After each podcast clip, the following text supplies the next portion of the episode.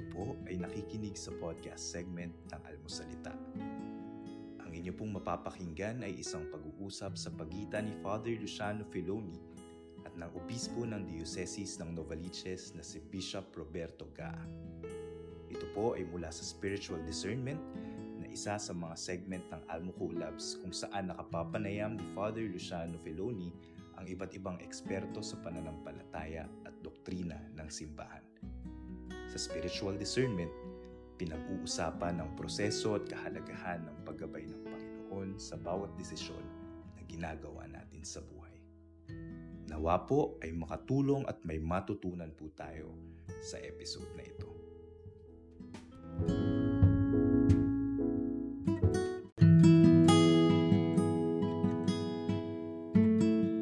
Ayan, magandang hapon po sa inyong lahat. Uh, welcome. Sorry, na late po kami. Nasarapan sa kwentuhan behind the cam. Hello Bishop, good afternoon. Hello, welcome hello. po. Welcome po and uh, welcome po sa inyong lahat. And uh, very interesting ang uh, patuloy na pag-uusapan natin, ang isang topic na naging uh, naging very interested po tayong lahat, no?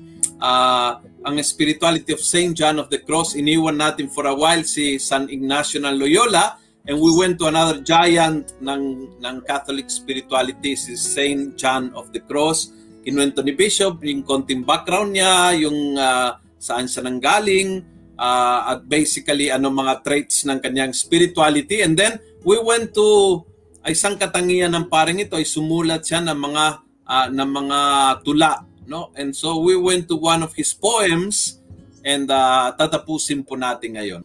Uh, if you know someone that is going through a dark moment no? Isa sa mga forte ni ni St. John of the Cross is what he called the, the dark night no? The, the being in darkness. And uh, uh, we are in darkness uh, in in this pandemic. So Uh, ngayon pag-uusapan natin particular, nagsalita siya tungkol sa ano eh, tungkol sa mga mga caves, mga mga kuweba ng buhay natin, mga mga lugar ng kadiliman kung saan uh, maging liwanag ang ating uh, relasyon sa Panginoon. Ano po yung title, Bishop, muli ng poem na pinagninilayan nating? Uh, Living Flame of Love. Living Flame of Love. Okay. And uh, I remember, can you give us a little background muli to refresh? Baka may nanonood ngayon na hindi nanood noong nakaraan. Uh, ano ba ang sinasabi ni St. John of the Cross sa poem na ito?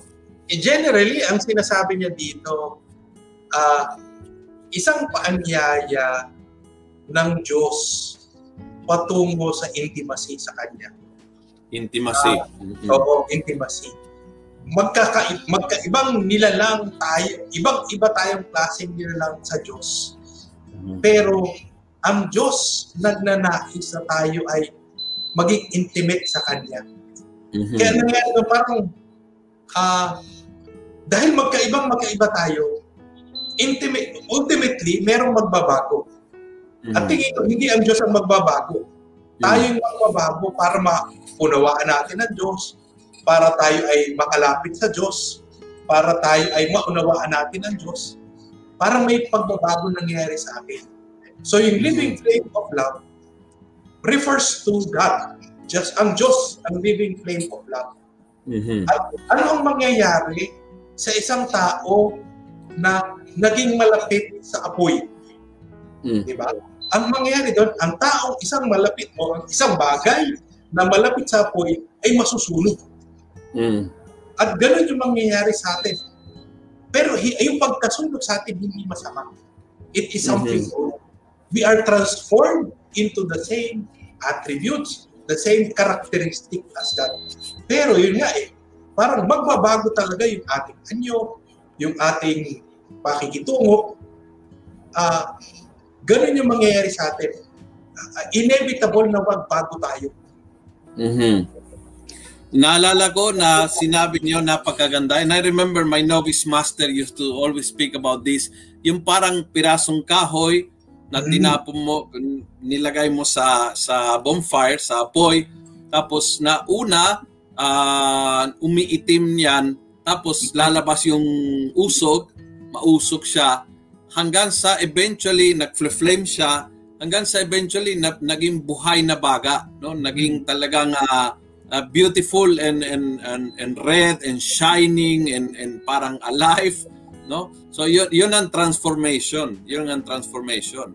Uh, masakit, nagpupurify, nakakaaray. Kaya uh, look, napunta tayo mula sa flame sa sugat. Paano anong connection ng flame at naalala ko na nagsalita tayo, nagkwentuhan tayo ng matagal tungkol sa mga sugat. Uh, ano po yung kaugnayan dito? Ang sugat kasi, yan yung tanda ng pakiki pakikipagtagpo sa atin ng Diyos. At iba-iba yung epekto ng pagsusugat. Uh, bakit? Ba- bakit tanda ng pagipagtagpo ng Diyos sa ating ang sugat? Kasi meron kailangan baguhin sa atin. May kailangan ayusin sa atin. Unang-una doon yung kasalanan natin. Parang uh, parang tayo, ayo kay ano kay kay John of the Cross. Tayo ay naging komportable na sa kasalanan na hmm. umiikot yung buhay natin sa kasalanan. So ang ginagawa ngayon ay uh, kailangan i-extract yung kasalanan sa buhay natin. At kung yung suga, yung kasalanan hmm. ay nakaugat na sa atin din, para matanggal mo yun, marami kang puputol-putulin, di ba? Parang Ayun. Oo. So ang mangyayari dyan, uh, ang Espiritu Santo ay para bagang uh, it cauterizes. Ayun. Lahat pinipigilan niyang magdugo. Diba? Yes. Uh, I... The gentle hand is the Father. Oo. Yung tender touch ay si Jesus Christ. Uh-huh. So may, may iba't ibang mga uh, pagtatagpo o yung pakikitungo sa atin ang tatlong persona ng San, banal na San Trinity, San, banal na San Tatlo. Yes, I remember now uh, your image, you, uh, sinabi nyo na may tinanggal na bukol sa likod nyo and then pag pagputol, nagputol accidentally yung mga ugat and then mm-hmm. kailangan sunugin to cauterize, no? to, to, to heal uh, to heal. Parang ano, kailangan saktan para hilumin, no? Uh, parang parang ganoon ng ang Diyos, no? Uh, yung yung mga sugat, it, it's for us. Maganda hong tingnan yung mga sugat ng buhay nating, yung mga yung mga problema, yung mga matinding pagsubok, yung mga ganyan, yung mga matitinding sakit ng buhay nating as it's for us. But at the same time, andoon yung kamay ng Diyos na nag, nagliligtas sa ating. So parang ma- yung sugat, hmm. yung badge siya o tanda siya ng pagliligtas sa atin ng Diyos. Wow. Ma- diba? ma- malagas yun ha. Ma- ma- kumbaga, madaling sabihin yon mahirap mahirap i- iugnay sa sarili nating buhay. Kasi Kaya yung, yung, yung last week pinag-usapan natin yung flawless. Hindi na ako flawless. Pero oo. kung alam natin ang bawat sugat natin ay Oo. pagliligtas ng Diyos sa atin, we are proud of our wounds. Yes, correct. Correct. Correct. Para mga sundalo, no? Mga sundalo, Oo. meron silang ano eh, bawat sugat may kasaysayan mm-hmm. and uh, at the same time parang tanda ng kaligtasan. So mm-hmm. if, if you are wounded it's a sign na na-saved. na hindi ka namatay. Kumbaga na talaga na-safe doon, no? And uh, magandang magandang tingnan na mula sa ganyang perspektibo kasi marami tayong sugat, marami tayong uh, uh, kirot, problema, sakit, pagsubok na minsan uh, tinatanong ang Diyos kung bakit we, we don't get the message dahil masyadong parang masyadong tinanggihan, masyadong gusto nating mawala sa ating. So it's about embracing, no, embracing our wounds. Now, anong kaugnayan po yung yung last part ng poem nasabi natin nung Huwebes na pag-uusapan natin ngayon is uh, how that living flame uh, enters our the, the caves, ano bang salita in English? The cave of our cavern, senses. Cavern. Uh, cavern, cavern of our says uh, ano po yung cavern hindi yung cabernet no hindi yung wine yung yung kuweba oh, no excited ka na ha? yung mga kuweba ng ng ano nating ng senses. So what, what does it mean yung kuweba ng mga senses, yung cavern of our senses? Yung cavern of our senses, o oh, kung babasahin natin yung first two lines, hmm. o fiery lanterns, in whose radiant place, the deepest caverns of the senses, earlier dark and blind. Ang sinasabi niya dito, umpisa natin yung pinakalas na phrase muna. Earlier dark and blind. Ito yung sinasabi, parang very parallel do sa sinasabi ni St. Ignatius. Attachments, appetites, mm. uh, uh, blindness. Teka, uh, Bishop, uh, when you oh, say appet- appetite kasi, yung karaniwang pagkaintindi ng tang appetite is nagugutom. May may appetite ba yung pasyente? Uh, gusto ko bang kumain? Pero uh, on the on spirituality, what do we mean when we say appetites? Siguro, eh, oh, sige, ano natin, attachment na parang yan yung mga bagay na akala natin na permanently makakapagbigay bigay sigla sa atin. Mm. Pero later on, we find out na these are all fleeting, temporary, at uh, parang hindi naman ano, hindi naman siya lasting. Mm-mm. So yun yung sinasabi diyan yung yung blindness is caused by attachments, Mm-mm. by uh, uh, inordinate attachment in kung gagamitin natin yung term ni ano uh, ni Saint Ignatius. Uh, pwede nating sabihin kahit kasalanan, it causes mm-hmm. us, us blindness. Di ba? Mm-hmm yung blind, yung darkness, yung caverns, uh, it is caused yung mga bahagi sa buhay natin na nais nating manatili sa dilim. Yan yung mga kasalanan, yan yung mga pagtatagok natin sa Diyos, yan yung mga pagtalikod natin sa Diyos hmm. na kailangan natin, kailangan mabigyan ng liwanag ng Diyos. The flame, the living flame of love. The fiery lantern na kailangan liwanagin siya na sabihin, ay temporary lang yan. Yan ay fleeting lang yan. Yan ay panandalian lang yan. Okay, Bishop, when you talk about the sins and the attachments, are two different things or one and the same? One could lead to another. Okay. Diba? But they are different per se. They are different per se. Pero, kunyari, ako ay may attachment sa sa comfortable hindi naman talaga kasalanan yun. Okay. Pero, it could prevent me from embracing the cross. Okay. Diba? It could prevent me from uh, following the way of Christ. Diba? Kasi, yung, yung following the way of Christ is uh, parang uh, you will pass through the narrow gate. Diba? Mm. Yan yung mga bagay na parang uh, pipiliin na lang natin yung convenient. Pero hindi naman yun yung ano, 'di ba? Parang ang hirap kapag tayo ay uh, ang ang basehan ng decision natin ay convenience lang. 'Di ba? What is most convenient, yan yung pagbabasehan ng ating decision. So can the, can the attachment be something good per se, good, but eventually uh, because of become uh, of attachment becomes bad. Uh. For example, let's say uh, naku, uh, gustong gusto ko yung homily ni Father Jose. Kaya kung saan malipat si Father, doon, doon ako. So, can, can that attachment to a person be a reason na hindi, halimbawa, hindi ako naging aktibo sa aking parish community? Kasi every time na lumipat yung pare, lumipat din ako. So, I'm more attached to the priest or to his homily than to my own community. Is that possible? Yeah, oo, oo. Ang sa akin nga, maganda nga ngayon eh. Sana tayo ay priest. Hindi tayo priest-oriented. Christ-oriented tayo. Oo. oo. So, ang, ang ano nga doon, mali ba na tayo ay parang ikinatutuwa natin yung homily ng mga pare? Hindi mali. Pero, pero pag dumating to sa point na hahabol-habulin mo yung pare kung nasan siya, baka hindi din maganda.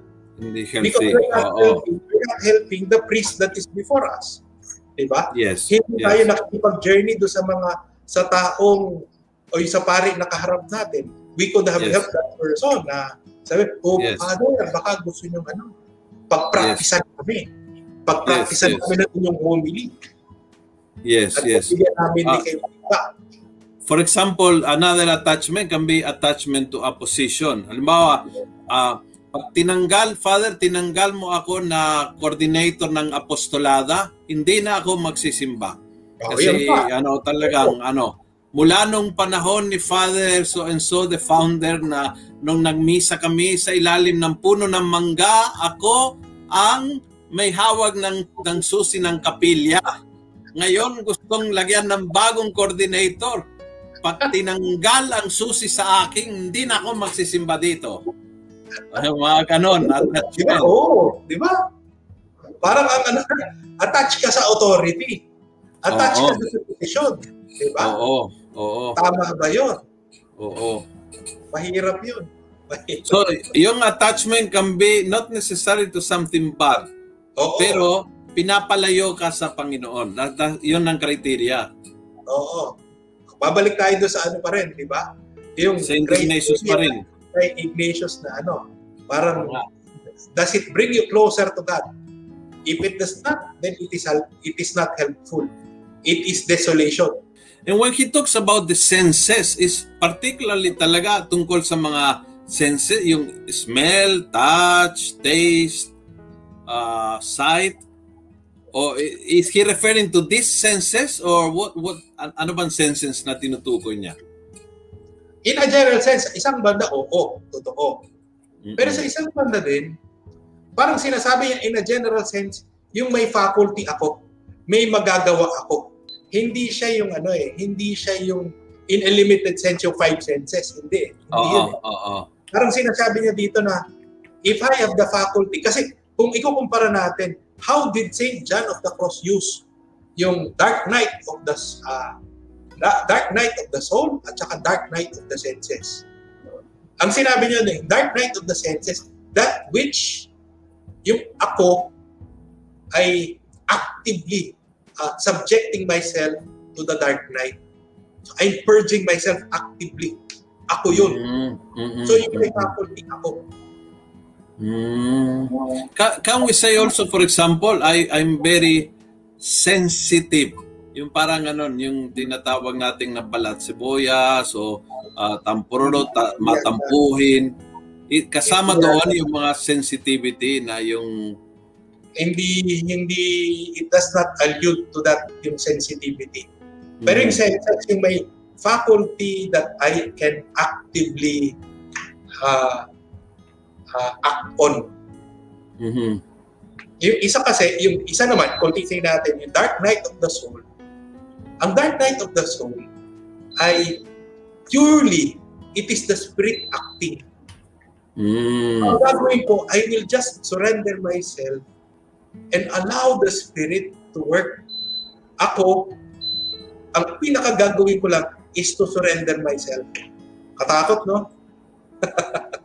Anong example of dark uh, dark night of the soul? For example, para maintindihan ng ating viewers, what what will be an example na talaga naran, naramdaman ko na talaga dark night uh, na hindi ko parang hindi hindi ako ang gumawa. It is not coming sa from akin- me, but coming from akin, the Spirit. Pwede natin gawin example itong pandemya. Itong pandemya. Okay. Oo, di ba? Parang Yes. It's something that is beyond everybody. Hindi tayo tinanong. Hindi Oo. tayo Hindi, tayo tinus- tinanong. hindi tayo kinonsulta, walang Hindi tayo roadmap. tinanong. Wala, wala. Walang roadmap. Nakulong, wala. Oo. Biglang Pero kung titingnan natin, ah, ang daming bagay na parang ginagawa sa atin ng Diyos ngayon. Minsan nagugulat na lang tayo na, oo nga no, ang dami na palang binago sa atin ng Diyos. So, yun yung mga bagay na parang if we submit ourselves to God, parang if we if we realize na kailangan lamang talaga natin maging open sa Diyos, parang looking back, makikita natin yung paggalaw ng Diyos sa buhay natin. Mm. So, uh, uh, correct me if I'm wrong. Parang may dalawang klaseng uh, darkness. Yung isa, gawa nating. Uh, and, and yun ang, ano, yun, yun ang mga attachment to the senses na somehow leave us in darkness. Yung isa naman, gawa ng, gawa ng Diyos, gawa ng Espiritu ng Diyos. And that can bring us into freedom, can bring us into in, into a different light. Ah, halim tama tama ba yung first Hindi, tama may- ba yun? Yung first kasi, yan yung darkness that we can act on. Kunyari, if I detach myself, makakaramdam din tayo ng ano, di ba? Makakaramdam tayo ng parang we, we lost something, na may nawalan tayo, at parang uh, kailangan rin din natin acknowledge yun. So kahit yun, ay dark night of the senses. May purging kasi tayong ginagawa sa sarili natin. So masakit din siya. Di ba? Oo. Pero pero may magagawa tayo para mawala ng kanyang mas, estado. Oo. Mas mas may actively we are participating in that sense. Na Kasi halimbawa, to, to put an example, you said a dark night of the senses, this pandemic. Okay. Ngayon, sa loob ng pandemyang ito, ah? Dark night of the soul. Yung dark night of the uh, uh, dark night of the soul, yung yung pandemya. pandemya. Oh, yung pandemya. Ngayon, sa loob ng pandemyang ito, halimbawa, I became very attached to Netflix and then uh, naging 12 hours a day, nakaupo ako, uh, kumakain lang at uh, nanonood ng Netflix hanggang sa na, na, napupunta ako sa depression kasi parang nawalan sa isay ng buhay. That one can be, ako ang may gawa. That can be uh, uh, a cavern of the senses. Ayun yung where, ano. Where I, I can do something about. Oo, correct. Correct. Kasi pwede, pwede kong sabihin, okay, tama na, you are too attached to Netflix, doing nothing, uh, getting fat, doing nothing, and getting depressed. So, come on, starting tomorrow, you will start to exercise, you will start to work, you will start to learn a new... Uh, so, there is something you can do about. Oo, oo, oo. Correct. Yan ang, yan ang cavern. Oo, yun yung cavern. Yan, yan ang cavern eh. Okay, very good. Okay. Yan ang lumalabas yun to, lumalabas. Oo. Oo. So Sabi the other the other one, yung isda na uhuli sa bibig. Yan. Oo. y- yung isa, Diyos lang ang may gawa. Wala tayong magagawa. In a sense. Ang magagawa natin, it's, it is to be open and to uh, to be open and to submit to God. Mm-hmm. Okay. To allow God to work. Para oo, oo. Kasi tayo mismo, we are parang powerless do sa ano na yun. Correct. Correct. Oo. Oo. Okay. So, uh, so ano bang sinabi niya doon? Balikan natin uli yung linya na binasa nyo para maintindihan anong punto ni San Juan. O fiery lanterns, o fiery lanterns, in whose radiant blaze, the deepest caverns of the senses, earlier dark and light. Tapos tutuloy natin. Now with delicacy unaccustomed, give heat and light at once to their beloved. Mm. So parang merong transformation na, na nangyayari. May pagbabago na, na nangyayari. Biyaya na ng Diyos. Parang may uh, may tenderness na na nararamdaman. 'Di ba? Pag pag pag tayo sinusugatan, parang may uh, either namamaga or mm namumula, parang paghahawakan mo doon, masakit. Hmm. Parang mm. delicacy that is, uh, we are unaccustomed to, part ng part ng ilaw at init na dala ng ano, fiery lantern. Mm-hmm. The transformation that it brings to us. Partly, parang we will be scorched, we will be burned, uh, we will be cauterized, we will be healed. Mm-hmm. Mm-hmm. So you need you need faith. Sabi dito ni uh, Renz, I remember I had a dark night but now I've seen lights of the beautiful world. Amen. Tapos may may dinagdag niya uh, teka hanapin ko. Yan. Sabi niya, lagi ko na lang sinabi it's all yours Lord. Yan. Uh, uh, an- ano ano po yung ugali natin when when we are in that uh, dark night of the soul. Uh, uh, you you know that God is in control. Ano naman on our side? Ano bang tamang attitude on in in that particular time? Parang it's an uh, uh, uh, uh, disposition of trust.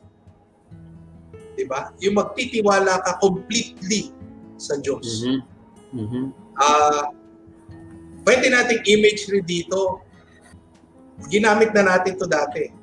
Pero yung imagery dito, Jesus rising in the tomb, kunyari, meron tayong contemplation, nasa tomb din tayo.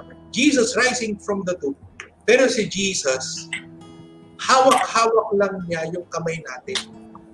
At tayo, we are guided not by sight, but by faith or by touch doon sa kamay ni Jesus. So parang ganun din yung imagery ngayon. Parang we will have to trust completely. Kasi wala naman tong plano, wala tong wala tong abiso, walang pasabi na ito yung mangyayari sa iyo, tapos ito mangyayari sa iyo, tapos wala. Completely. So you will have to completely trust doon sa paggalaw ng Diyos. At medyo mahirap yun. Doon pa lang bubulod tangin ka na. Di ba? For you to completely, unquestionably trust God.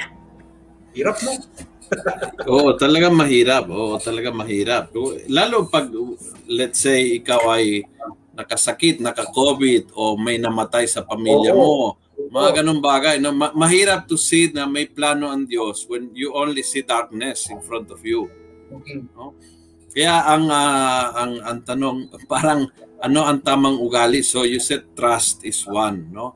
How about Bishop when kasi isa sa mga parang nakita kong kaugnay dito is nawawalang gana and uh, this something I I'm getting a lot from from groups that invite me to to give talks in the church. Itong mga taon simbahan naglilingkod, mga lingkod ng simbahan na sa pandemyang ito, siyempre ang hirap uh, we we have limited access to the church. There are no many meetings. There are no many. So, paano panatilihin yung gana uh, serving with passion, with fire, um, at hindi dragging uh, into service na parang ano lang, parang wala walang gana. How to do that in, in when you are in darkness? Ang sa akin kasi ano eh, do not be afraid of the dark Especially mm-hmm. if you trust God. Ang sa akin, napaka-importante na gano'n. Uh, hindi ikaw yung nagdala sa darkness, lalo na kunyari yung uh, uh, dark night of the senses. Parang, alam mo, hindi na ikaw yung nagdala ng ano nito eh. Yan itong darkness na ito eh. Pero sa akin, if you truly trust in God, God as loving, God as benevolent, God as uh, merciful, para may pagtitiwala ka rin kung ano kung anong mangyayari. Ang ano lang sa atin, minsan, meron pa rin naiiwan sa atin. Ito na yung mangyari, ito dapat na mangyari. Dapat tapos na yung ano. Pero kung titingnan natin, we are in God's time. Di ba? We are not we are not in our own time. We hmm. are in God's time. Na parang minsan tayo nag sa Diyos, Lord, tama na. Hanggang dito hmm. na lang hanggang dito na lang. Pero yun nga eh. Wala even, siyang ano, wala siyang paki sa ating timeline. wala, wala siyang paki sa ating timeline. Oo. Oh, we are in God's time. Kaya ang inaano dito, wag nating, let us not impose our plans, our schedule on God. Pero yun nga eh, when we really trust God, even our time, we submit to God yun, yun sa akin nakikita ko ano eh, parang uh, nakakapagod na rin kasi talaga kasi nakakapakiramdam natin, pigang-piga na tayo. Mm. Pero yun nga eh, ang sa akin, baka ya, kahit yan, bahagi ng plano ng Diyos kasi, uh, oo, piga ka na. Ikaw piga ka na. Pero ang Diyos hindi pa. Parang wait until you experience the abundance of God. Mm-hmm. Minsan yun nga eh, parang inaano natin lagi, ang reference natin, yung sarili lang natin. Mm-hmm. Parang nalilimit natin ang Diyos. Na hanggang dito lang ang Diyos. Hindi pwedeng magtagal o hindi pwedeng patagalin ng Diyos yung mm-hmm. yung pandemya. Kaya ho, very ano ah, very biblical yung image ng uh, grapes ng vineyard sa Bible. And and basically it's ano eh, piga piga piga hanggang sa akala mo wala nang lalabas. Tapos uh, lumabas na ang juice, sige pa, ginamit yung skin, sige pa, ginamit pati yung buto. So talagang uh, the more you keep pressing and pressing and pressing, the more you keep getting and getting and getting.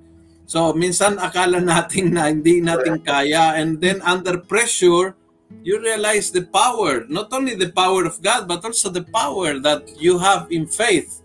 Kapag talaga nagtiwala ka, makikita mo na ano eh, uh, real miracles, yung mga hindi ko akalain na na nagawa ko ito o na-survive ko ito and then looking back, you say, wow, uh, in under pressure, I, I, I found power. No? There is power in pressure actually. Ang sa akin nga, kung titingnan nga natin to, in a very contemporary sense, yung community pantry, di ba? Parang pigang-piga na tayo sa ECQ, pero bumalik tayo sa ECQ, ano nangyari?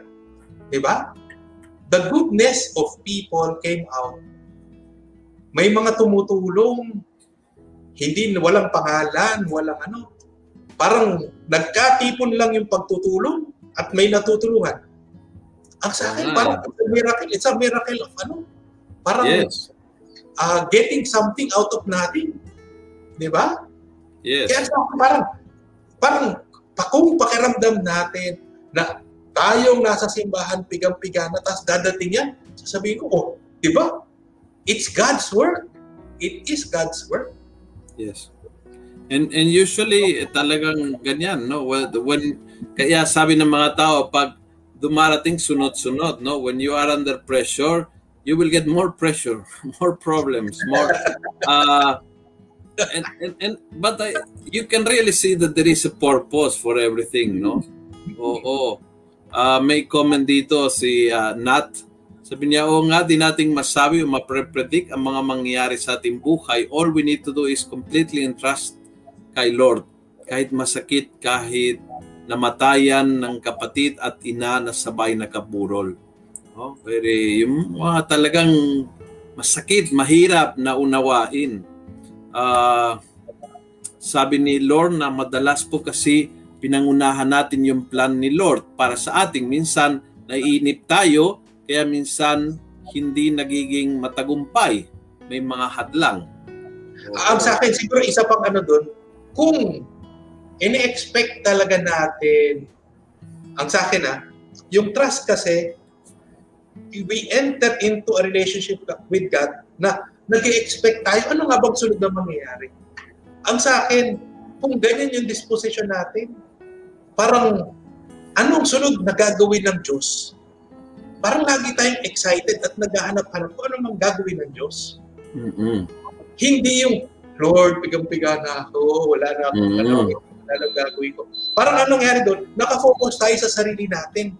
Imbis na mm. nakafocus tayo sa Diyos, naghihintay tayo, ano na sunod na gagawin ng Diyos at excited tayo, nakafocus tayo sa sarili natin na, Lord, wala na akong magagawa. Well, hmm. depressed na depressed na ako. Pero kung tutusin, hmm. nasa Diyos naman talaga yung sunod na mangyayari.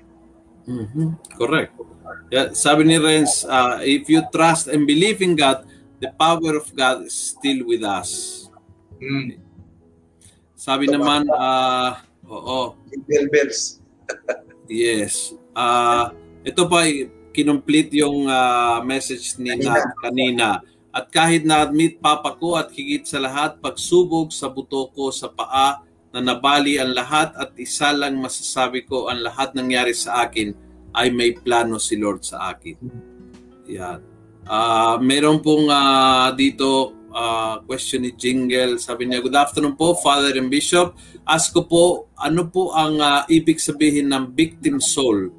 Narinig ko po sa tiyahin ko na siya po daw ay isang victim soul dahil sa mga nangyayari po sa kanyang pamilya. Siya daw po ang uh, pumapasang ng mga problema ng kanyang mag-ama. Siya po ay very religious person. Siya po nakaroon ng cancer at namatay na po last week paano po masabi na ang isang tao ay victim soul? Thank you po. Hindi ko masyadong uh, ano yung victim soul. Mm-hmm. Uh, ngayon ko lang narinig yun. Uh, yes. Pero kung susubukan mong intindihin, parang ikaw yung nagbubuwis, parang ganun ba yun? Yung ba? Tama ba? Parang ikaw yung nagbabayad ng buwis? Pero Siguro po, hindi, hindi ko ring naintindihan, pero parang oh. ano, is, hindi hindi masyado Christian concept yung ganon, no? Oo.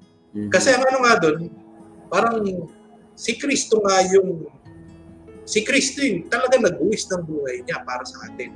And there is no other sacrifice. Walang ibang sakripisyo na pwede pang maganap para sa ating kaligtasan except for yung kay Kristo.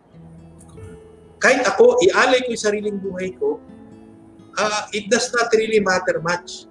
Pero yung kay Kristo, yung pag-alay niya ng buhay, yun yung nagsilbing kaligtasan para sa ating lahat. Correct. Oo. So hindi ko pwedeng angkinin yung papel ng Diyos sa gagawin kong sakripisyo.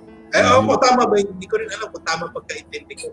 Feeling ko rin, pero hindi hindi ako familiar sa concept. O yun uh, oo. Uh, sabi ni Elizabeth, truly po, trust po lang kay Lord talaga. Total submission po kay Lord. Let His will be done and everything will be all right. Uh, sabi naman ni Cherry, when my brother passed away in 2019, sinagot na ni Lord kung bakit nangyari yon. Now I know everything happens for a reason in God's will. Yeah.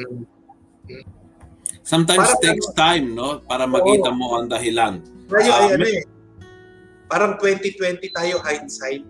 Mm-hmm. Pag paharap yung tingin natin, para tanong lagi natin, bakit nangyari yan? Diba? Mm-hmm. Bakit nangyari sa akin yan? Mabait pa naman akong tao. Bakit? Mm-hmm. Parang hindi ba nakikita ni Lord yung mga sakripisyo na ginagawa ko? Pero ang ano nga doon, parang if we look back doon sa mga nangyari sa atin, may dahilan, makikita natin, ay, ganun pala yun. Mm-hmm. Ganyan pala yung nangyari. Kaya pala nangyari na ganyan. Yes. There's always a purpose and always a blessing in the making, no? Sabi ni Renz, yes po, Father and Bishop, sabi ko lang sa sarili ko, you have full of surprises. Thank you, Lord. Be grateful and humble to Jesus. Sabi naman ni Emilia, Exodus 14.14, Lord God will do the fighting for you. All you need to do is to keep calm. Yes. Very God nice. will do the fighting for you. Oh. Si, sabi ni Nila, sa kabila ng darkness, we look for the light in the midst of it. There is always something good that will come out of this darkness. Yan. Uh, sabi naman ni Rebecca, a priest once said something God allows us to hit bottom for us to realize that He is our mighty rock. Wala tayong ibang matibay na sandigan at pundasyon kundi siya. Oh, ganda ha, maganda yan ha. Oo. Oh, Yes. At sometimes parang when you are swimming in a swimming pool at hindi ka marunong lumangoy, you have to hit bottom in order to jump up. Kasi kung kung walang bottom, you you will not go anywhere. Sometimes you need to hit bottom to to get the strength to go up. Yeah. Many times, many times in life, hitting bottom is changing direction, redirecting yourself in a total new direction na malaking tulong po yan. Uh, sa amin, for example, mga pare, usually when a big crisis come, you come out you, as the Pope said, you can come out better or worse, never the same. Uh, and so many, for many priests, I've seen incredible transformation ng mga pare na na dati loko-loko, hindi seryoso, ganyan. And then after a big crisis, uh, they, they come out a different person, no? Very prayerful, very pastoral, very, ibang-iba. So minsan it takes really a big, parang ano eh, parang na, na natauhan na nauntok sa pader sabi nila no minsan kailangan uh, tinamaan ng malaki para matauhan no Oo. Sabi naman ni Gloria, if things are falling apart and you can find the answers, just turn to God in prayer. Hindi man sasagutin ang mga katanungan, He will assure you na hindi ka nag-iisa. Yan. Amen. Uh, yung victim soul, ito I think that's, kaya sabi ko, I, I don't think it's a Christian concept. Sabi ni Nat Red, uh, parang ang ibig sabihin ng, ng victim soul, siya ang pumasan ng kasalanan ng iba. Uh, pero wala akong ganun. Si Kristo lang ang pumasan ng kasalanan ng iba. Uh, wala tayong ganyang power. Oo. Oo. Kaya minsan baka ano eh, baka may kasama mga uh, parang other beliefs na nakahalo no sa ating paniniwala. So hindi kahit yung ano yung sa pare kapag ang pare ay nagpapatawad, hindi talaga technically yung pare ang nagpapatawad. Oo. Si Kristo na nire-represent ng pare ang nagpapatawad talaga. Kasi ang pare makasalanan din. Di ba? Mhm. So ang ano nga doon, parang hindi talaga yung pare, hindi tayo sa pare nagkukumpisan. Pero ito yung, parang, ito yung human voice, ito yung human presence representing the presence of Christ. Ganun lang. Kaya ang sa akin parang, minsan kasi, o pwede na, o pwede na magkumpisal diretso sa ano, pwede tayo magkumpisal diretso kay Lord. Mhm. Pero minsan kailangan natin marinig, o pinapatawad ko na ikaw ah, sa ngalan ng simbahan dahil Yes. ikaw yung mahal ko, pinapatawad kita. Oo. Tayo yung kailangan. Yes, correct. Kasi hindi kailangan ng Diyos yun eh. Kasi Pero hindi tayo- hindi rin nakas hindi ka hindi ka nagkasala lang sa Diyos, nagkasala ka sa tao kaya mangumpisal ka rin sa tao na sa ngalang ng Diyos at ng tao ay magsasabi sa iyo na hoy, ayusin mo sarili mo kasi kung kung ganyan, kung paulit-ulit 'yan, ah, masisira ang buhay mo, ganyan. So, yung papayuang ka kasi kailangan minsan kailangan medyo mag-shake shake shake para gumising, no? Ah, sabi ni Gia Hobson, completely trust to the Lord, Father, para sa akin. Tulad po ng nangyari sa akin na makaroon ng butas ang aking mata. Hindi ko po naranasan na ma-confine. Mag, mangsabihin ng doktor na ooperahan ng aking mata, wala po ako naramdaman na takot at hindi ko ina, inalala kung ano mangyari sa akin. Basta nasa isip ko po ay lahat ng ito ay nakaplano. Ang Panginoon lamang ang nakakaalam kaya complete trust at hindi ako pinabayaan ni Lord at marami ang nagdasal kaya matibay ang pananampalataya. Okay, salamat. Very nice. Sana all, no? Kasi minsan ho, mahirap talaga. Pag ganyan, pag nasa pagsubok, mahirap manatiling kalmado. Ah, O, o Mahirap. paano ano? Father Lucian, ikaw tatanungin ko. O Oo. paano ko rin, yung nga, si, sino ano pangalan ng kanina? yes. Kunyari, naoperahan siya, paano kunyari, ano lang, kakatok, kakatok, Sige, ah. yan. iya. Paano kunyari, pagkatapos ng operation, hindi successful yung operation? Yes, I, I, I- would say, Bishop, na ano eh, kasama po yan sa plano ng Diyos. Kaya I, I always tell the story, no? I pray to God to save my mother. Umuwi sa funeral. Umuwi sa funeral. Namatay ang nanay ko. Hindi naman na, di, di naman, di naman akong sinagot. Ah, noong ako'y nag-heart attack, I, I pray for healing. Two weeks after, naka-second heart attack ako at na-stroke pa. So, not necessarily he will answer in the way you want him to answer. Oo. Pero ang ang kumbensido ako, ah, ang ibibigay niya sa iyo in the big scheme of so malaking plano niya para sa buhay mo ay para sa ikabubuti mo. Kaya sa aking isa sa pinaka-powerful na Bible verses is ah, Romans 8:28. Everything helps those who love God according to His purpose. Everything. And uh, uh, even when St. Thomas Aquinas comments that, he said, even sin, even sin, in the big scheme of God, God uses sickness, sin, problems, darkness, everything for your own goodness. So, so, grabe ang pagiging ano niya eh. Uh, he, he can real recycle everything for your goodness. So, he will give you what you need, not what you want. And uh, that I experienced many times. So, sabihin na, uh, uh, pray for me para gagaling. You have always to, to live, i- i- kung yun ang kalooban mo, Panginoon. Now, So, yung pinakamahirap sabihin na, uh, I pray for your healing. And, uh, but if you are not going to be healed, I pray for your strength to embrace the cross. Mahirap po yun. Accept it. Kasi we have to accompany people when they are going to die. And you know, kami mga pare, minsan tinatawagan, alam mo na, ano eh, alam mo na on, on ano na siya eh, direct course to death. So, alam mo na you cannot promise or you cannot tell the family, gagaling po siya. Kasi, well, can be a miracle, only God knows. But, can be that he dies. But the point is, undead ba ang huling salita? Mm, Yun ang naging yun ang naging lakas nung namatay ang nanay ko. Sabi ko, ah, going to heaven isn't isn't it a blessing? Isn't it a reward? Malas ba na pumunta sa langit? So, uh, I have to see death in a different perspective.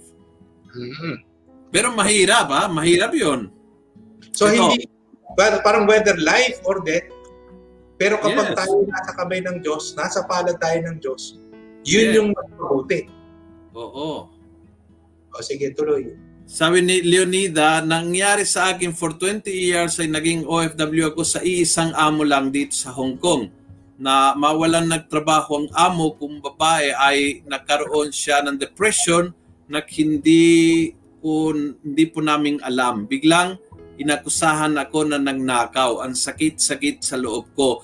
For a year, ganon lagi ang sitwasyon namin. I serve in church here at yung kinapitan ko lang ay pagdarasal. And one day, nagdasal ako kay Lord, pabalikin mo sa trabaho si Madam. And yes, habang naglilinis ako, nasambit ko yan. Kinabukasan, tinawagan.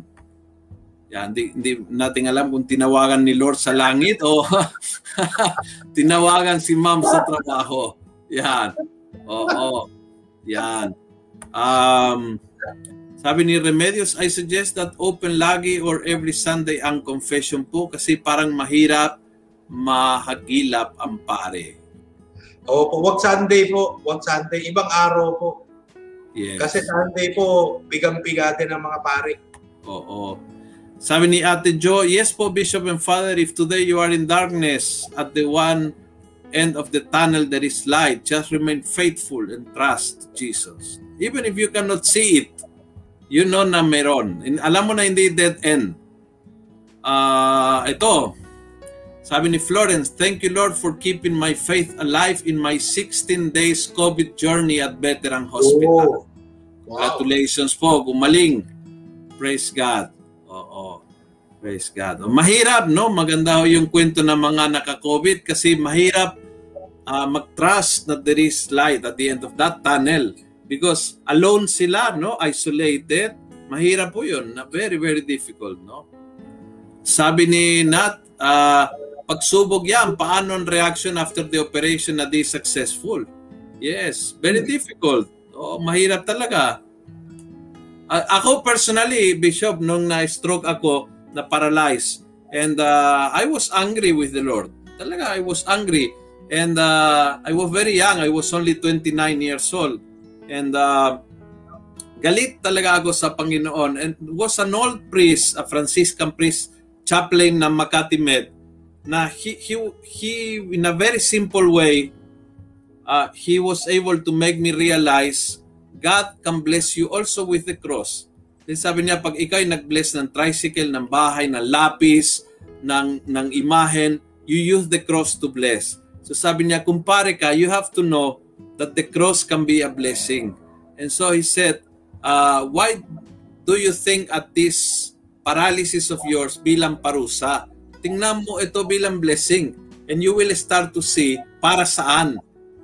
Eh, Stop asking why dahil hindi mo maintindihan, hindi mo magets eh, yung utang ng Diyos. So, don't ask why. Tanungin mo ang Diyos, para saan Lord ito? Para saan?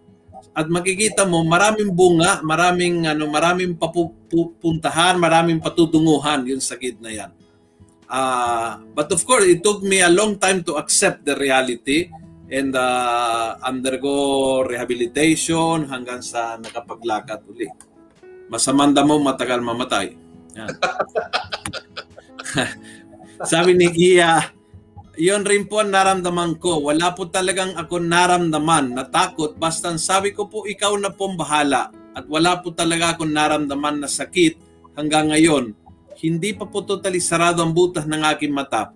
Basta si Lord na pong bahala. Hindi ko po alam kung ano pa ang darating sa akin na pagsubok.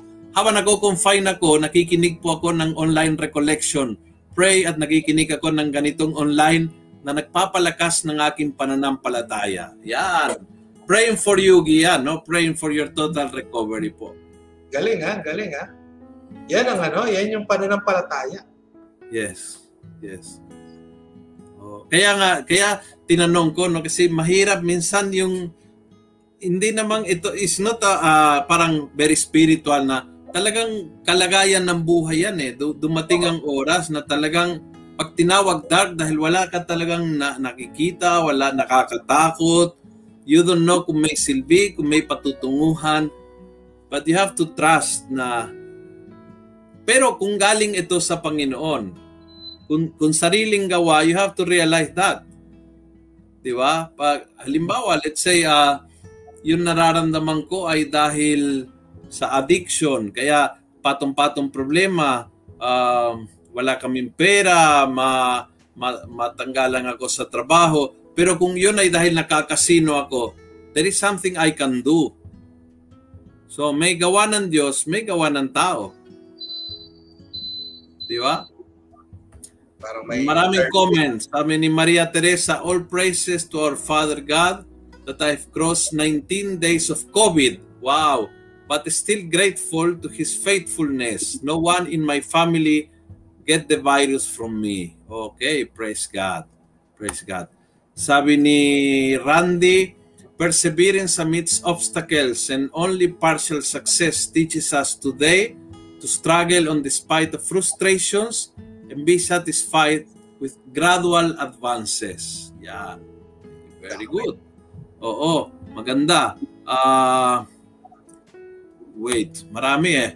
Sabi ni Renz, I trust God. God said, I am love and mercy itself. When a soul approaches me with trust, I feel with such an abundance of graces that it cannot contain them within itself, but radiates them to other soul. So I trust this message and you pray for others, especially nowadays wherein kasagsagan sa pandemic, siguro itong mission. Yan. Very good. Thank you. Uh, sabi ni Leonora, tama po Father, when we unite our sufferings to the sufferings of Christ, mayroon siyang meaning and value sa buhay. Beautiful. Salamat po. Sabi ni Florence, thank you Father and Bishop. I have uh, mixed emotions at the time.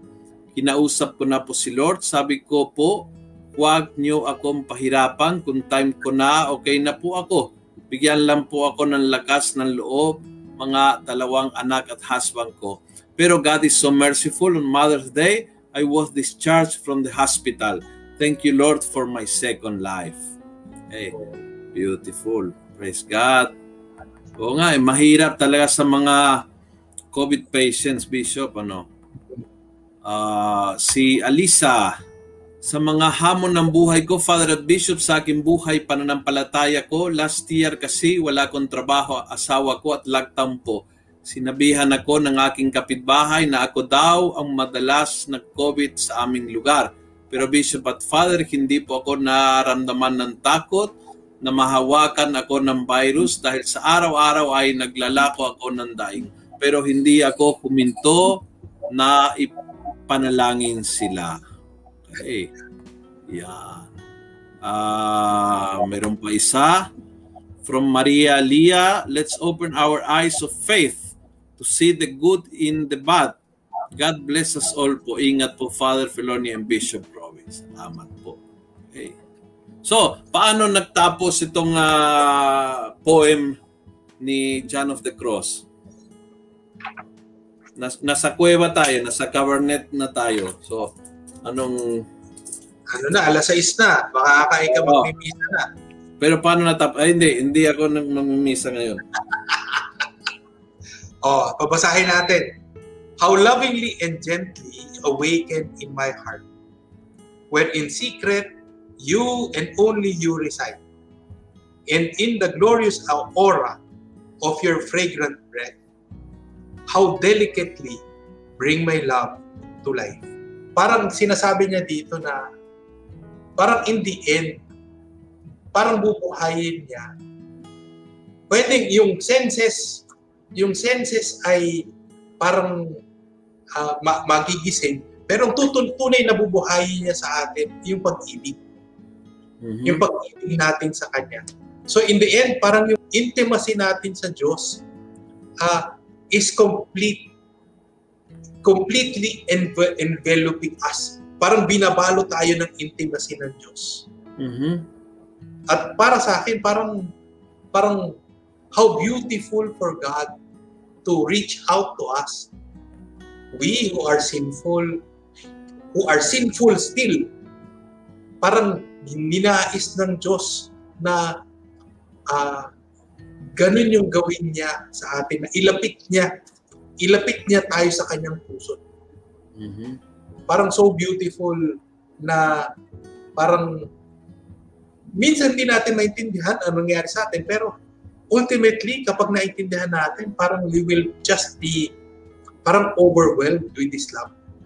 How lovingly and gently you awaken in my heart, where in secret you and only you reside. Parang yung sunog ng Diyos hanggang sa kaloob-looban na natin na hindi na nakapasok na ang Diyos do sa pagsusunog do sa ating puso na naliwanagan na kahit yung mga madidilim na kuweba at naging ika nga eh, naging isa na yung apoy ng Diyos at yung apoy natin. Beautiful, beautiful. May kaugnayan itong tatlong last comments natin doon. No? One from Corazon, sabi niya, tunay nga po Father, always trust in the Lord. May na-hospital ang asawa ko uh, ng May, June nagaya siya ng pagkasal kami sa simbahan after 16 years na magkasama kami. Nung lang siya nagsabi sa kapatid ko na nasa simbahan na ayusin ang lahat at magpapakasal kami. Nakasal naman po kami, awan ng Diyos. Ngunit sa kabila po nung talagang nagsunod-sunod ang pagsubok, tapos na-stroke ako ng July, namatay naman po siya ng August, isan lang po ang anak ko at nung panahon na yon need mag-enroll ng college. Uh, but kaya ang lahat. Hey, praying for you, no? Ang daming pagsubok, uh, but andyan naman yung uh, biyaya ng Diyos at yung trust mo sa Kanya. May plano talaga. Sabi ni Rebecca, I was diagnosed with anxiety disorder last year. Kakaisip ng what ifs. What will happen in the future? I couldn't sleep. After a year, I'm back to my old self. I realized I failed to trust God during those times, relying on my own understanding. Now, sobra-sobra na po ang tulog ko. And when I couldn't sleep, nakikinig po ako ng homily. Yan, pag nakinig ng homily, tulog agad. Yan. I look at those moments as an opportunity to hear God's word kaysa entertain ng mga anxious thoughts. All right, thank you very much. Beautiful. And si Lorna naman, uh, sa pinakamahirap na sitwasyon, palaging nakagabay ang banal na espiritu upang magbigay ng kapayapaan at kagalingan at magturo sa ating ng tamang desisyon.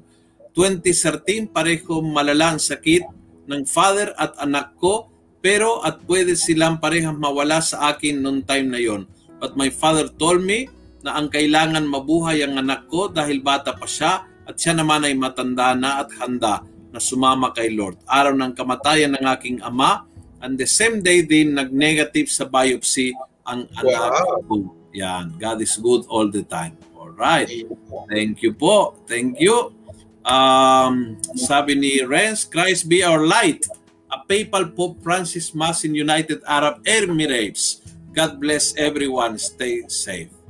God is our light. Okay. Sabi ni Lorna, advance happy birthday, Father. Thank you po. Wow. Yan. Yan, bukas, bukas po. Di ko akalain na magiging 37 din ako. Yan. Sino ba? Sabi ni Silvia, maiwang ko po muna kayo. Mag-pray kami ng family ng Rosary po from Ilocos to Cavite to Zamboanga City at Baliwasan at Quezon City hanggang sa susunod po. Beautiful. Maraming salamat po. Salamat po uh, sa inyong lahat. Thank you. Uh, very, very beautiful conversation. Uh, marami po nating natutunan. Sa mga susunod na episodes, we will continue with St. John of the Cross.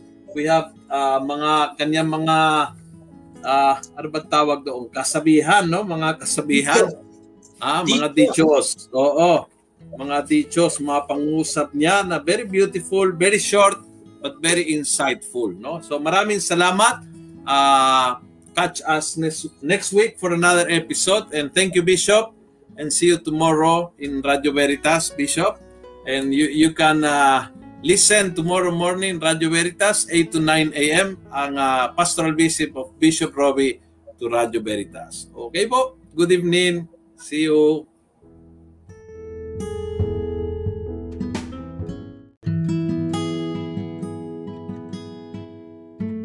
Maraming salamat po sa pakikinig. Huwag niyo pong kalimutang i-click ang follow button sa podcast channel na ito upang matunghayan pa ang iba't ibang episode ng Almo Collabs.